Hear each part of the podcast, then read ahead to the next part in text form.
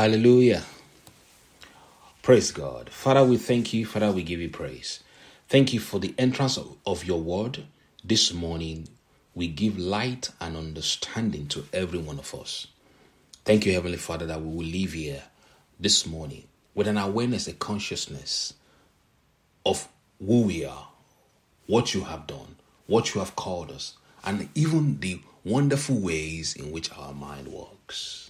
So we know that we are not victims of life, but we are victors of it. Thank you, Almighty God, that you have given us an ownership mindset. Help us this morning to understand and embrace that which you have done for us. Father, we thank you, we give you praise. Glorify yourself, edify your people. In Jesus' name we pray. Amen. Now, today i have brought you a wonderful message. Now, as you, as you all know, I have been t- teaching a message on the good fight. Today, by the grace of God, I, or I hope to bring that whole good fight series to a completion. But I'm going to be talking about uh, a message I've titled How to Overcome the Near Success Syndrome.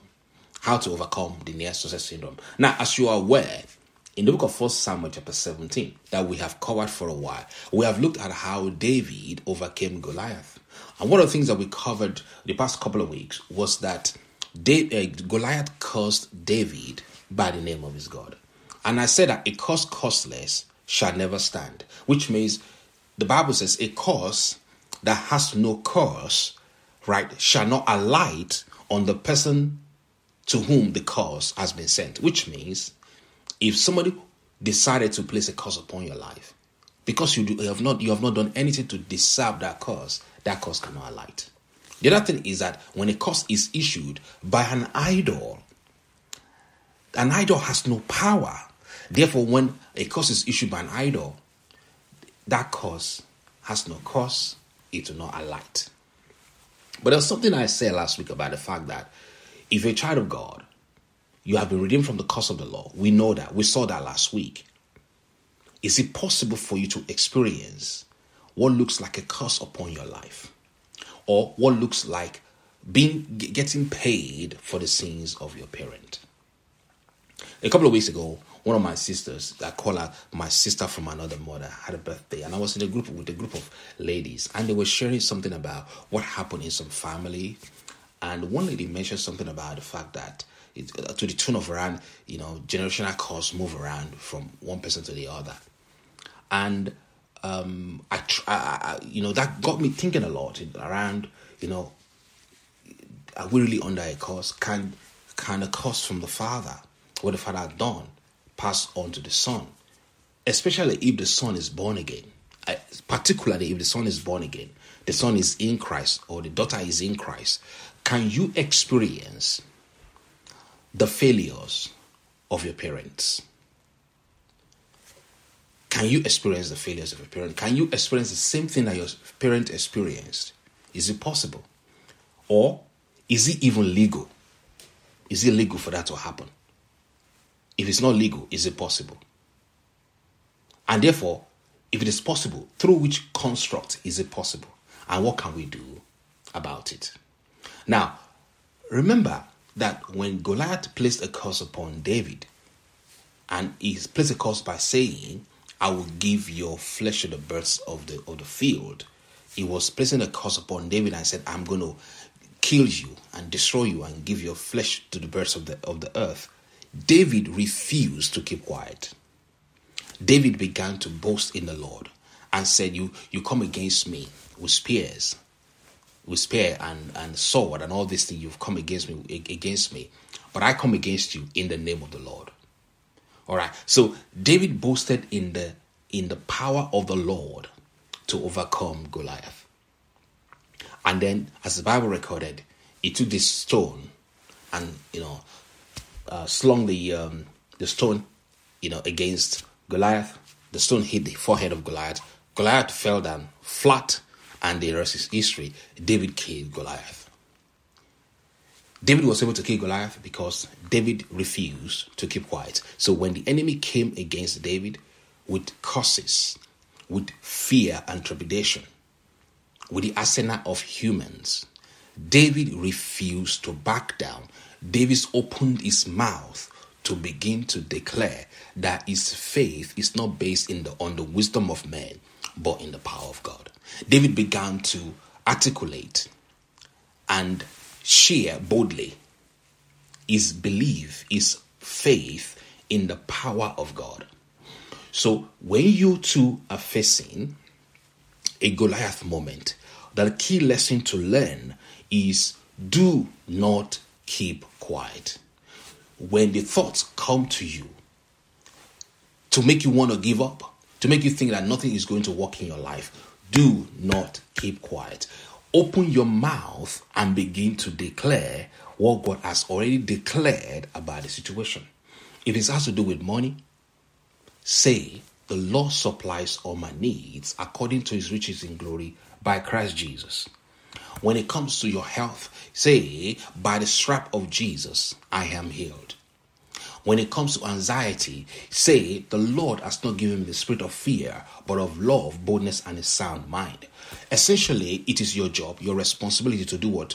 To vocalize what God has said and declared about you when you are going through the challenges of life. Never stop speaking. Do not keep quiet. David opened his mouth to counteract what? The words of Goliath. And that's how he became uh, uh, he became empowered by the Holy Ghost to be able to win. And when he spoke his words, what did he do next? He acted. He ran towards Goliath. Goliath, right? He is he, he slung his um, the, the stone against the head of Goliath. Goliath fell down flat, and the David ran to him, took the sword, took this, the sword of Goliath, and cut off his head. All right. So we see a pattern here that when the enemy comes against you like a flood, the Bible says the Spirit of God will raise a standard against them. So when the enemies come against you like a flood, the Spirit of God, we always raise a standard. What is the standard of the Holy Spirit? It is the standard of the Word of God. So you and I must learn when we face situations that seem so overwhelming that we don't see a way out. We must learn to look in the Word of God find the promises of God for the things that we are, we are facing and begin to open our mouth to speak.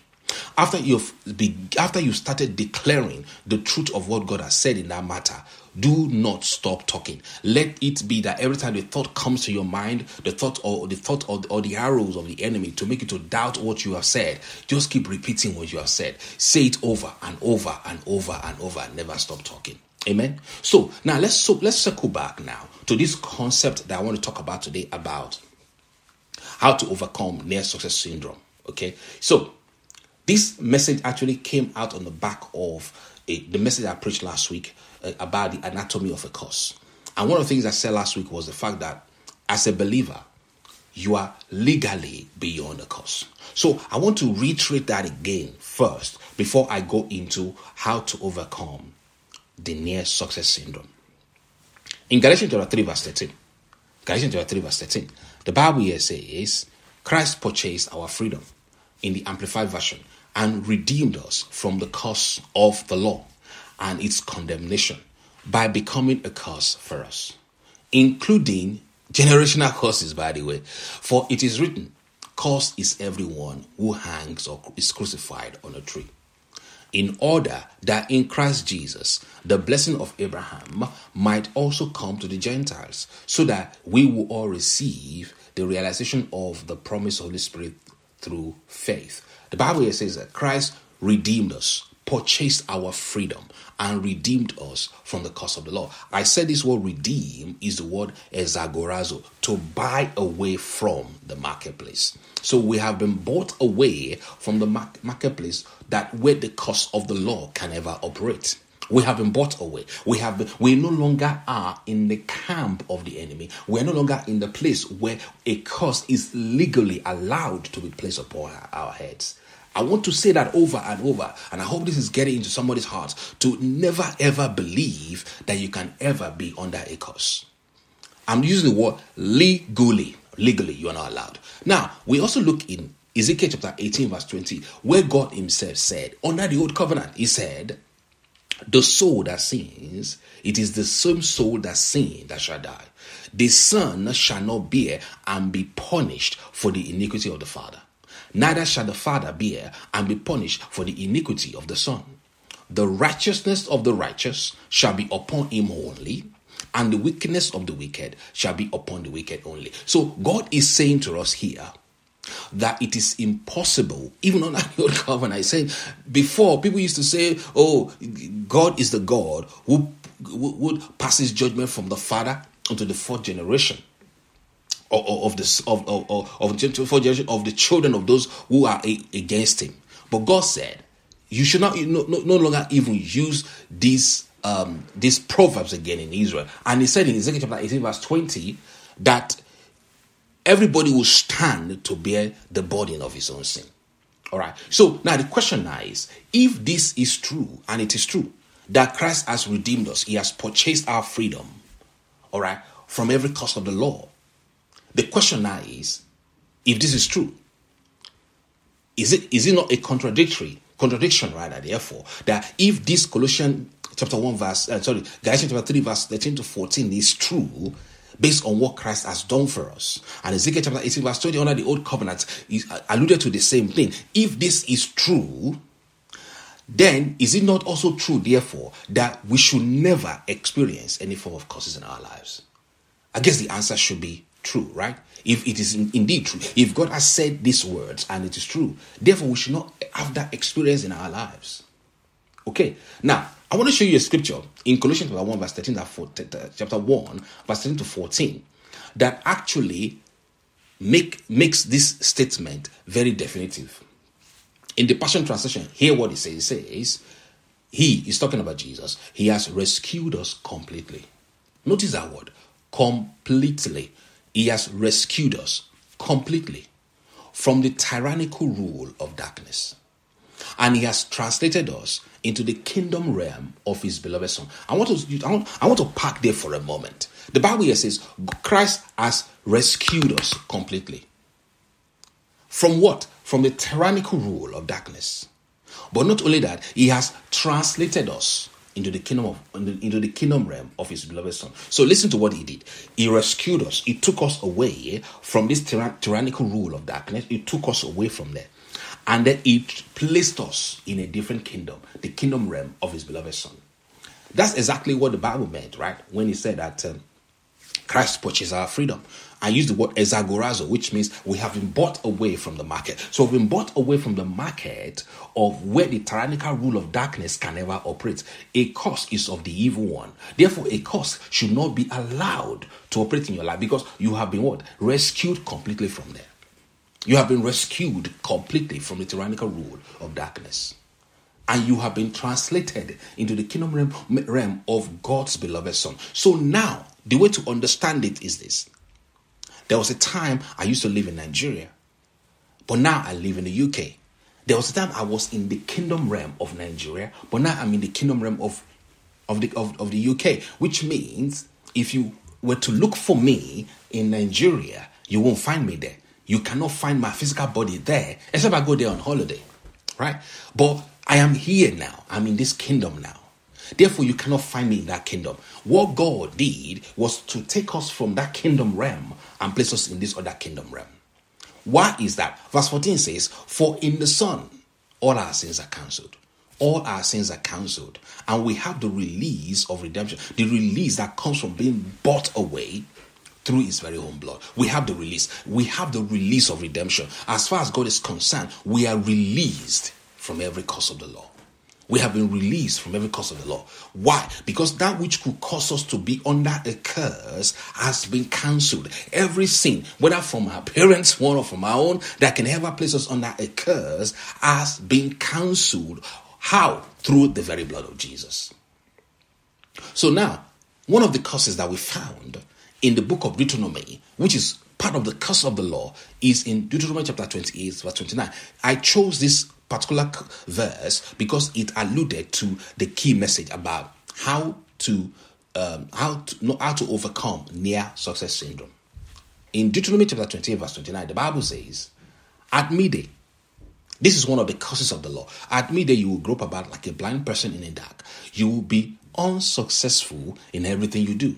Day after day, you'll be oppressed and robbed with no one to rescue you. Now, listen to this. This was a curse that was placed upon Israel by God Himself. Now, remember, I said last week, God is the only one who has the right and the ability and the power to place a curse on somebody else.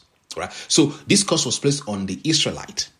It's not this curse was not even placed on the Gentiles. This curse was placed on the Israelites for their disobedience. If they disobey God, this is what's going to happen to them. Now remember I the old covenant.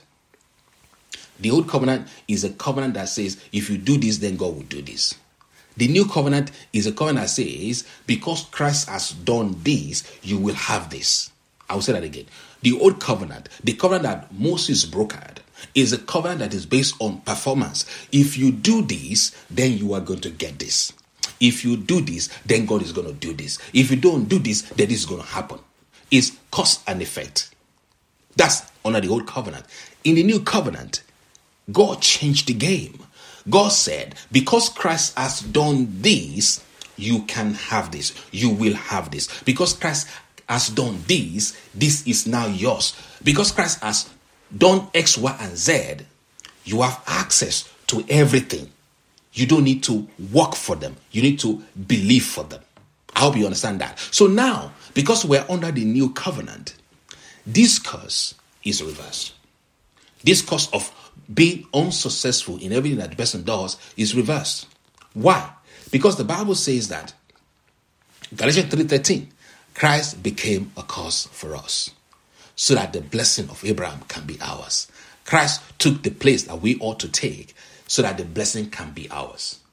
Now, in John chapter 14, verse 16 to 17, I shared that last week. Jesus Christ said, I will give you another Savior. I'll give you another Savior that is like me. There was the word another savior, the word the Holy Spirit of truth in John chapter 14, verse 16 to 17, is a word from the Greek that means parakleta. Last week I explained parakleta means a redeemer who hands the curse. The redeemer who hands the curse has come into our lives. How do I know that? Romans 8 11 says, God raised Jesus to life. And since God's spirit of resurrection lives in you, it will also raise your dying body to life by the same spirit that breathes life into you. Now, there are a couple of texts there that are underlined or that are in different in, in different color. Number one, God's spirit of resurrection lives in you. The spirit lives in you. The Bible essentially is saying to you, the spirit of God lives in you. How do you live in a place? You have a home there. You have a homestead there. They can find you there. The Spirit can be found in every believer. The Bible also says the Spirit breathes life into you. Not only is the Spirit living on the inside of you, the Spirit Himself breathes life, the God kind of life, into you. Question Does the God kind of life in, include a curse? Is the, is the God life cost? The answer is absolutely no. So if the God life is not cursed and the Spirit is breathing the God life into you, you can be rest assured that the Spirit is breathing what? Blessing into your life, not curses. The Spirit is breathing blessing into your life, not curses. So the Spirit of God who lives on the inside of you is the Spirit that brings what? The blessing. And is the same Spirit that has ended the curse. So when you take Deuteronomy chapter 28, verse 19, you can rewrite this portion of uh, curses in in a new way you can rewrite it because the curse has been reversed. You can rewrite it now to say instead of saying let's go back to what the curse said. The curse said um, the curse said at midday you will grope about like a blind person in the dark. So at midday during the day the person is groping like like a blind person like like like a blind person in the dark the person is unsuccessful in everything that the person does. Day after day, the person is oppressed and robbed with no one to rescue the person. That's what the curse said. That's what was the curse that was placed upon the children of Israel if they disobey God. Remember, they're under the old covenant. The old covenant is if you do this, you are going to get this. In the new covenant, it is this is reversed because you now have the spirit of God who has reversed the curse, who ends the curse, who lives on the inside of you. So you can change that scripture to, to say daily you will have clarity in all that you do because God's Spirit illuminates you. You will prosper, and be successful in everything you do. You are victorious over every challenge of life. So, this affirmation, this uh, curse, as it has been reversed this way, you can turn it into an affirmation. So, I have an affirmation on the screen that I want you to repeat after me. Say with me every day and in every way. I have clarity in all that I do. I know what to do because God's Spirit illuminates me. I decree that I prosper and I succeed in everything that I do. Hallelujah. Say, I am victorious over every challenge of life in the name of Jesus. So, in light of the new uh, creation reality, in light of the fact that we are now under the new covenant, you can take all of the curses listed in Deuteronomy chapter 28, actually, you can rewrite them into blessings for you and make that your affirmation. Because why? You are the redeemed of the Lord. So now let's go into the question that we want to address today over the next 25 minutes. The first question is Is it possible for a believer to experience the same failure pattern of his parent? And if yes, does that mean such a believer is under a generational curse? Number two, what causes us to repeat the mistakes of our parents? Number three, what can we do about this failure, the failure pattern that I call near success syndrome? So let's try to answer the question. Now, the first question that talks about can a believer experience the same failure pattern of parent? The answer is yes. Now remember, remember, we have been redeemed from the curse of the law. So legally, legally, we are not meant to have what we call generational curse. We're not meant to have it. It's not meant to operate in our lives at all. Right? But can we repeat the failure patterns of our parent? Yes, we can. How is that possible? Is that a contradiction? No. It's not a contradiction. And I will explain it. The reason why we can repeat the failure patterns of our parent is based on how God has gone about achieving the purpose of salvation. You see, Human beings are made up of three parts spirit, soul, and body. God saved us in the spirit. The Bible says, He that is in Christ Jesus is one spirit with him. He that is in Christ Jesus is one spirit in him with him. Second Corinthians chapter 5, verse 17 says that we are new creation in Christ Jesus. The whole things are passed away. Behold, all things are become new. So in Christ, we are new one, new creation. We are new creation in Christ. But that new creation that is we have in Christ, when we became born again, God saved us in our spirit. We are made up of spirit, soul, and body. The spirit is this is the one that is the real you. The soul is the realm of the mind and the body obviously is the physical body that we can see and touch this is where you collect the five senses physical five senses from the, the, the sense of touch and smell and so on and so forth they come from the physical senses but in our soulish realm that's where the mind is that's where you have the intellect and the reason and consciousness is in our mind the spirit is where god the real us that god created adam and eve from originally came from Okay, so when you became born again, because when Adam sinned and got cut off from God, Adam got cut off from God in the spirit. It, wasn't his spirit was no longer alive to to perceive what God is saying and what God is doing. So now God had to restore Adam back in the spirit. So when we became born again, we were reconnected in the spirit back to God. So God now speaks to us through the spirit. And that's the reason why, when the Bible says that the Word of God is a sword of the Spirit, it means that when you are reading the Word of God, it is communicating the frequency of the Spirit to you.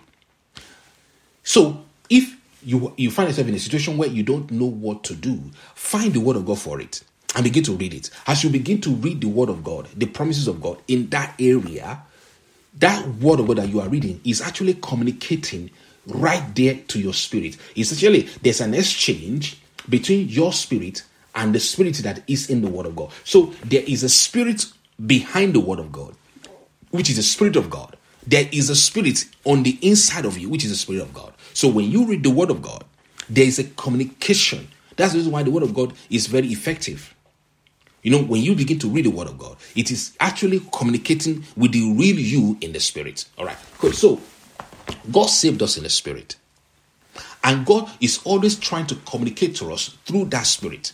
But the challenge is The spirit has to go through the mind because you have spirit, soul, and body. I believe we. I used to have a picture that I did before that shows uh, the, the, the the three rings of the spirit, soul, and body. My team might be able to put it up if they, if they have the picture. But the key thing to know is you have the spirit, you have the soul in the middle, you have the body. So God is trying to communicate to you through the spirit to get you to to to get it through your mind to get into your body. But the thing, is the medium there is the mind. The mind is the medium, the soul is the medium that takes information from the spirit and passes it to the body. It's also the one that collects information from the body and passes it to the spirit. You see what I mean? Now, the challenge here, therefore, is you are 100% perfect in your spirit. But your mind is not saved yet. Your mind is not saved yet. Your body is not saved yet. God saved you in the spirit. Now, but God wants you, in order for you to have a change in your body or in the realm of the physical, you have to, the, the, the news that God is passing from the spirit has to pass through the mind. And the mind has to communicate that to the body so that the body can take the right kind of action to get the right kind of result. This is the reason why mind renewal is so important. In my in my personal belief, and according to what the Bible says, mind renewal is the one thing that the believer must continue to do to be able to experience the finished work of Jesus Christ. As it pertains to God, everything is already done. When says on God Quran say it is finished, as far as God is concerned, our salvation in the realm of the spirit is complete.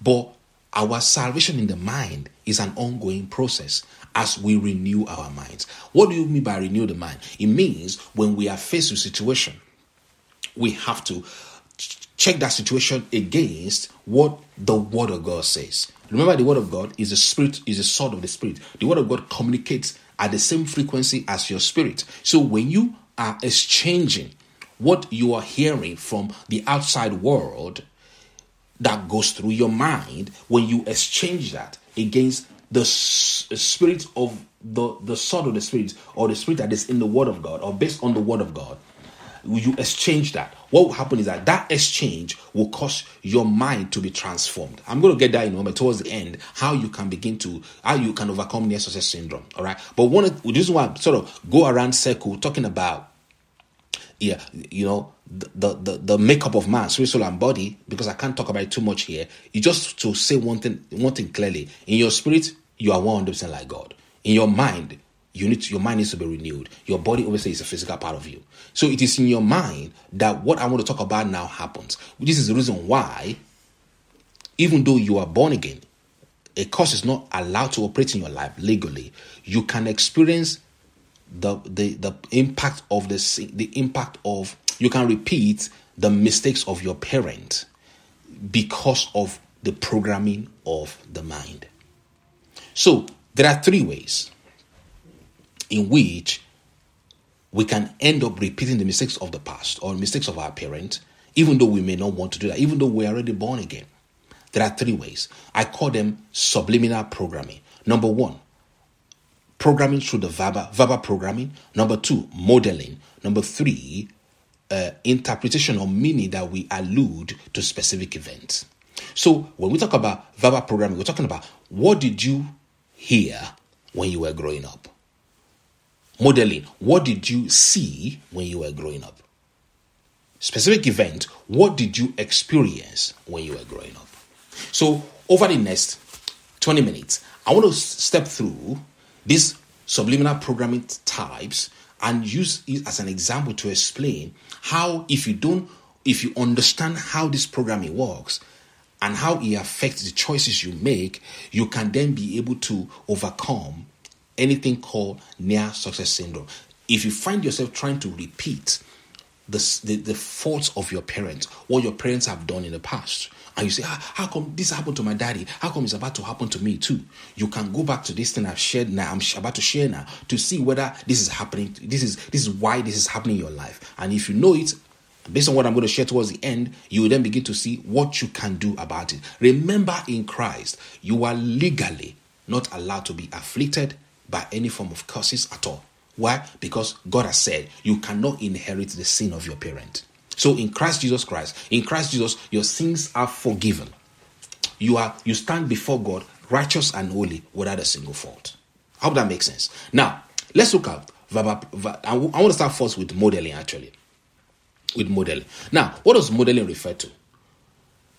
Modeling essentially is a process by which we observe and watch people that are in authority over our lives and we copy the way they behave. So, a child, when a child is still growing up, a child will look at his or her parent and copy the way the parent speaks, the parent walks. Why? Because that person is a, is a person of authority in that child's life, and that child is close to that person. That child possibly adores that person, and that child copies the behavior. It doesn't mean the person's behavior is correct. The child just copies that because that's what the child knows. I hope, that, I hope you understand that. Now, we see this, and I can't go into the text. In You can write this down. In Genesis chapter 12, verse 10 to 20, and Genesis chapter 26, verse 1 to 11. We see something happen between Abraham and Isaac. Abraham is the father of Isaac, Isaac is a child of promise. But something happened in the time of Abraham. Abraham, there was a fam- there was famine in the land. Abraham went to Abimelech of Gerar. The Bible also says that in the time when Isaac was has also grown up, all right, there was another famine, different from the famine that happened during the time of Abraham. Where did Isaac go to? Isaac went to Abimelech of Gerar. Now, but something happened when Abraham was going to Abimelech. Abraham told the wife Sarah and said to uh, to to say to, to to say to Sarah that look, Sarah, when we get into this this this place, tell them that you are my sister and you are not my wife. The same thing happened to Isaac. Isaac, when he was going to the same uh, place, same, same Gerar place, he, he told Rebecca, his wife, and said, Rebecca, look, when we get in there, do not tell them I am your husband. Tell them I'm your brother. Tell them you're my sister. So, when faced with the two with the same situation, famine in the land, Abraham and Isaac behaved the same way. So, but why? Why? That's why I'm talking about modeling. Modeling is when we look at the behaviors of our parents, especially when we're young, before we get to the age of reason, when we look at the, the behavior of our parents, and we subconsciously model that. Some of us even don't like what our parents have done. You might have a parent who is alcoholic, you don't really like it. But because you don't really like it, you are angry about it. The anger you have about it as well can either push you to behave like them or to not behave like them. Okay? But the key thing is modeling is one way in which we copy behaviors of our parents and we act that out but it happens at a subconscious level. So now let me talk about going back to this conversation about the mind so that you can understand it. The mind, which is the realm where transformation happens. Remember, the spirit is perfect, the body will, will keep growing older and older, but the mind is where transformation happens. If you want to have a transformation, transformation in your life, you have to have that transformation coming from your mind. But that mind is primarily made up of two levels. You have subconscious mind, subconscious mind. Consider it like this if you if you see I've seen a picture before where they try to describe subconscious mind using uh, the tip of an iceberg. That when you see an iceberg on the sea, the tip is just a little bit that is there. The bulk of the iceberg is actually buried in the sea. Your conscious mind is like that. Your conscious mind is at the top, the tip of the iceberg. The bit that really controls your life is subconscious mind. So your conscious mind is is a bit, bit that pulls information from outside outside world and processes them. You know, try to understand them. When somebody uh, when you read something on the on the on the on the wall, you read and you understand it. You process those information, right? That is your conscious mind. Conscious means is aware, the mind that is aware, looking at everything and collecting information. But the subconscious is a bit that is at the bottom, that even when you are asleep, is not taking information that you have heard, that you have seen, and then putting meaning to them, arranging them in a way so that you can reuse them next time. So that when next time you see that image, you don't have to start saying, "What did I? What did I do there?" Because that's been stored in your in your subconscious mind. Your subconscious mind automatically brings it up for you so that you can do what you have to do. So your subconscious mind actually collects all information and never loses anything. And it, it, it, it applies meaning to them based on past experiences and so on and so forth. So When you see a child who sees a parent who, for example, is alcoholic, and when they were growing up, that's all the person sees the father does. The father, the child subconsciously sees that that is the way to behave, right? And that thing goes into the subconscious mind of that child. And that child, when the child faces a problem, let's say the child gets laid off for whatever reason, the child sees the way the father behaved, the, the, the modeling that the father behaved. The father usually will hit the bottle, right? When when he when he has stress, the child does what? The child does that the same way because when the child was growing up, the child has seen that that's the way the father behaved, that's the way the father modeled life. And the child has believed that is the way to model life because the child was a young child, right? And that child has put a meaning to that to say when you when you are stressed, hit the bottle. All right. That is the meaning that the child alludes to that behavior because the child was young. The child was a young child. And therefore, in the subconscious mind of that child, that image has been implanted. It has become a belief system. So because I believe become a belief system now, when the child grows up and yet the child faces the same challenge that the father faced, the child will behave the same way. But not because the child wants to behave the same way, but it's because the subconscious mind has believed that that is the way to behave. And because that's what that's what subconscious mind believes then that is what is going to automatically come out. Why? Because the subconscious mind is the seat of autopilot information. Autopilot means you do something automatically without you knowing it.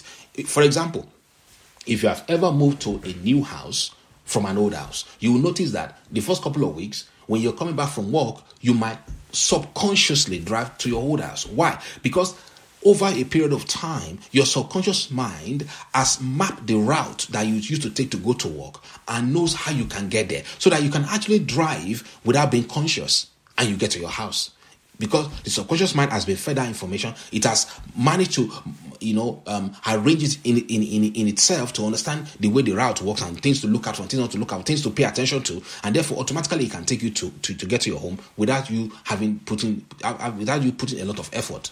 All right? So that's the way modeling works. All right? Now i have a story here. I have a story here that will help us to understand the power of modeling. A husband and his wife were in the kitchen. The husband was sitting at the kitchen table, reading, reading the newspaper, while his wife was preparing a ham for dinner. The husband watched the wife cut off about one inch from either end of the ham. He asked why she cut the end off, proclaiming, That's a waste of good ham. She said, That's the way my mom prepared the ham. The husband asked, Why did your mom cut the ends off? The wife did not know. Later, the wife called her mom to find out why she cut off the ends of the ham off. Her mom said, Because that was the way my mom prepared the ham. The wife's grandma passed away several years earlier, but her grandpa was still living. She called her grandpa and asked, Grandpa, why did grandma cut the hands of the, of the cut the hand off of the ham? He was silent as he thought a moment. Then replied, So the ham could fit in in the baking pan. So you can see the the, the, the, the narration there now. Grandma, uh, mother sees wife sees mother behaves in a particular way, mother sees grandma behaves in a particular way. They did not even know the reason why the behavior was done. Nobody has ever bothered to ask the reason why, and they just molded that behavior through life. So that is how modeling works. So if you have been um, uh, uh, someone who has modeled bad behavior from your parent, that can change today because I'm going to show you why in the next 10 minutes. That, that can change today because you can see. Because once you have conscious awareness that, oh, this behavior that I am behaving, this is how my father behaved, then you can change it. You can say, you can reprogram what? Your mind. Remember, is the soul. The soul is where the answer is. The soul has to be programmed in order for it for us to be transformed. Romans 12 2 says, Be not conformed to this world, be ye transformed by the renewal of your mind, that you may prove what is that good and acceptable and perfect will of God. Be ye not conformed, but be transformed. How? By renewing your mind. To renew your mind means you reprogram your mind based on what Christ has done. Let's look at another way in which we get programmed verbal programming. Verbal programming essentially is about what you have heard growing up. Now, let's do let's take an example in the area of finances to, to buttress this point. For example, have you ever heard things like money is the root of all evil? Or you've heard things like that lady is filthy rich. Or your parents have said things like, that is not for people like us. I mean, I'm just use, using these three example, three three statements for example. If you say, if you've heard, money is the root of all evil. When you're growing up, money is money is the root of all evil. Money is the root of all evil. What will happen is this: you don't want evil in your life. You don't want to be associated with evil. But if you believe that money is root of money is root of all evil, what will happen therefore is this: you don't want a part of that. So you might be hardworking, trying to make money, you are doing all the things, but just before you break through, but before you got into your success, you your mind sabotages it. Sabotages. Why? Because you have believed that money is the root of all evil. So, based on that verbal programming of the past, you find out that you get you run into failure, not because God is holding anything away from you, but because in your programming you have believed a lie. You said money is the root of all evil. What if you believe that that lady is filthy rich? Somebody is filthy rich. Now, when you i don't know why somebody would put filthy and rich together when you use the word filthy rich what happens is this you start to think of money is actually filthy now you don't want anything that is filthy so you start to work, you start to want to make money. Consciously, you want to make money. Subconsciously, you believe that money is filthy. There's a contradiction. Then you sabotage yourself. I hope you, you see you see the pattern now. All right. Let's say, for example, you also believe that this is not for people like us. So you, you go into um, a nice place, you want to buy a nice house, you like it consciously you like it but at the subconscious level because you have been programmed from a young age that says this is not for people like us what will happen? You reject it. So god is trying to flow blessing into your life but your mind is rejecting the blessing. Why? Because of the verbal programming of the past. I don't know if, if, that's making sense to you. So when you grow up with phrases like these you have been verbally programmed to fail. You repeat the failure of your parent because you you have thought that that obviously you are behaving like your parent because you have been programmed by what they've said. Finally, let's say you have an incident. You can also be programmed by specific incidents that has happened in your life in the past. So the meaning you associate with that specific event that has happened to you in the past will determine whether how you're going to react in the future. Suppose you're part of a, family. Maybe when you are 10 years old, 11 years old, you your parents had an had an altercation to the point where your father beats your mother regularly. You can grow up in life based on that specific event and say to yourself, if you're a female, you can say to yourself, when I grow up, I will never allow any man to beat me. And then you can go into marriage, you are born again quite all right, but you become what? Cantankerous. When, when you have a small argument with your with your husband, you do not want what has happened to your mother to repeat itself in your life. So you become very quote unquote violent. But the converse is also true. You can also say, oh, because mom, mom is always getting beaten. mom didn't stand up for herself. And when I go into marriage, I'm not going to stand for myself. I'm not going to set up boundaries. And then that is repeating itself in your life. You're not enjoying your marriage because you're not enjoying the things that you should be enjoying. But because of the programming of the past, you accept that. The same thing could be true for a man. You, you could see your dad obviously beat up your beat up your your mama, and you you, you you could believe oh that's the way to treat a woman, and therefore when you get married you treat you treat women like trash, which is not okay, all right? Or you could be a man, you could say okay I will never do that to my to my uh, to my to my wife, and you go in the other direction. So this specific event, therefore, that has happened that has been programmed into your life, that has made you to see life in a particular way, based on the meaning you alluded to the events that have happened, will follow you until you become until you, into the future. Now, even though you are born again, remember, you're born again, you're, not meant to experience those things. But because your mind has not been renewed to the reality of what you have in Jesus, then you begin to experience these things that God has already totally, totally, totally delivered you from. So, the modeling of the past, the verbal programming of the past, specific event that will put certain kind of meaning to, can make us to experience outcomes in life that look like the same outcome that our parents have, have, have, have experienced or that can make us to have what we call near success syndrome. You are close to success, but because of the programming of the past, you sabotage it. But this is not something that you are doing consciously. You don't want what is happening, but it is happening at the subconscious level. So, how do we solve this problem? I want to talk to you about something called the placebo and the nocebo effect. The placebo effect goes this way that says there was an experiment that was done where people were given ordinary chalk and were told this chalk is medicine and it can cure a sickness, and they took it. and they had exactly the same type of healing like the people that took the original um, medicine that was actually created to treat that sickness. So the placebo effect, therefore, is the ability of the mind to expect good to happen and therefore experiences such. The nocebo effect is the opposite. Is the ability of the mind to expect worst thing to happen and then it happens. Again, another experiment was done where they, where they were, they were told when when we touch you with this with this thing, it it will cause burning in your body. But the thing was nothing. It was just an ordinary ordinary metal, and the metal was touched used to place on the body, and because the people that have been told that thing has accepted it and expected the burning to happen, burning actually happened in the body. So nocebo effect is the expectation that bad things will happen or negative influence will happen when something that is even like a dummy is given to you but you believe it's going to happen and therefore it happens. So nocebo effect is the opposite of placebo effect. Why do i have to say that? Because i want to tell you something about how to solve the problem because in order to solve this success syndrome, you need to understand the power of expectation. The fact that when your mind expects evil, evil shows up. When your mind expects good, good shows up. Why? Because God has placed the power in your hand. So, what do you do when you have this thing? How do you ensure you do not eh, you do not repeat the mistakes of your parents, or how do you ensure you do not fall into this near success syndrome? Number one, do an inventory of the areas where you need a change. Areas where the result you are getting is not serving you well. How do you know these areas? Well, you will know these areas based on the result you are getting in that area. For example, if you find that you are always getting angry, snapping at your wife, becoming violent in the house, ask yourself the question I don't like what I'm seeing here. I don't like beating my wife, or I don't like being violent with my wife. Or you might be a wife. You might say, you know, why am I always, you know, shouting my shouting my husband down? I don't like doing that.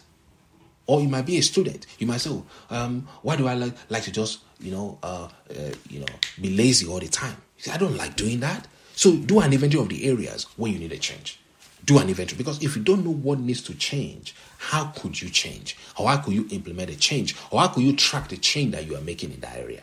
Then ask yourself the question this thing that I'm seeing in my life I don't like, what have I believed about the area? About this thing? What, what have I believed about this thing? And why did I believe it? Oh, and I believe it because now that you know, because oh, this is what my father said when it was when I was young. Or I believe because oh, this is what has happened to me, and this is because this has happened to me many times. I have chosen to believe that this always happens to me. I always possibly possibly you can say, oh, I always get the wrong wrong end of the stick. Why did you believe that? Because it has happened to you over and over and over again. Okay, now how do you know what you have believed about a thing? Well, it is the way that thing makes you feel. If you ask the question, why did I believe? What why, you know, what have I believed about the way to treat a woman, for example? The way you feel when you answer that question. If that way you feel is fear based, and is it's it builds a sense of attachment to you where you feel if you let go you will lose yourself. That thing is a stronghold. You have believed a lie and it has become a stronghold. And it's okay because now you know right? Because you know you can change it. Now what do you do you then do? You need to expose the reasons you you you have come up with the reason why you believe what you believe and why you do what you do you take that reason and say, let us let me take this reason and play it against the reality of the word of God. Especially, I'm talking about the finished work of Jesus Christ. You bring it against and say, what does how does this thing, this is what I have believed, how does this stand up against what Christ has done? Second Corinthians, Corinthians chapter 10, verse 4 to 5. In the NIV says, The weapons we fight with are not the weapons of the world. On the contrary, they have divine power to demolish what? Strongholds. So remember I talked about stronghold in, in the previous um, point the fact that what you have believed and why you have believed what you have believed, the way it makes you feel, if it's fear based and, and, you have a sense of attachment to it that you cannot let go or, or else you will lose yourself, that is a stronghold. The Bible says the way we demolish strongholds is what? Is through demolishing argument and every pretension that set itself up against the knowledge of God. Which God is saying, the way you demolish that is to say, when I take this stronghold and I apply it against the truth, the reality of what Christ has done, they won't stack up. If they won't stack up, I have to say, I, I refuse to accept you. I refuse for you to be a part of my life. I choose to let you go. So that's that's how you do that. Now, when you have done that, when you have done the assessment, you know, a comparison between what you now believe, what you believe you believe, and against what the word of God says. The difference between the two, write it down. Write it down because that will give you a revelation of the truth now. Now you know, according to the word of God, taking the example of woman beater, for example, right? You take the example of that and say, God says to trick my wife as of the weaker vessel so that my prayer will not be ended. God says, I should love my wife the way Christ loved the church. If I love my wife as Christ loved the church, I will not be beating her up. I will not be talking to her anyhow. You see what I mean? So when you take the truth of what the word of God reveals, remember I said to you, the word of God is the sword of the spirit. When I take the word of God, based on what the word of God says, based on the finished work of Jesus Christ, based on what he says, vis-a-vis what I have believed, which is not a lie, I will see that there's a mismatch, that the word of God tells me to do something different. Okay, now this is how you now change. Now, one should know what the word of God says you should do. You know what you should do? Embed this change now through three things affirmations, visualization, and acting right.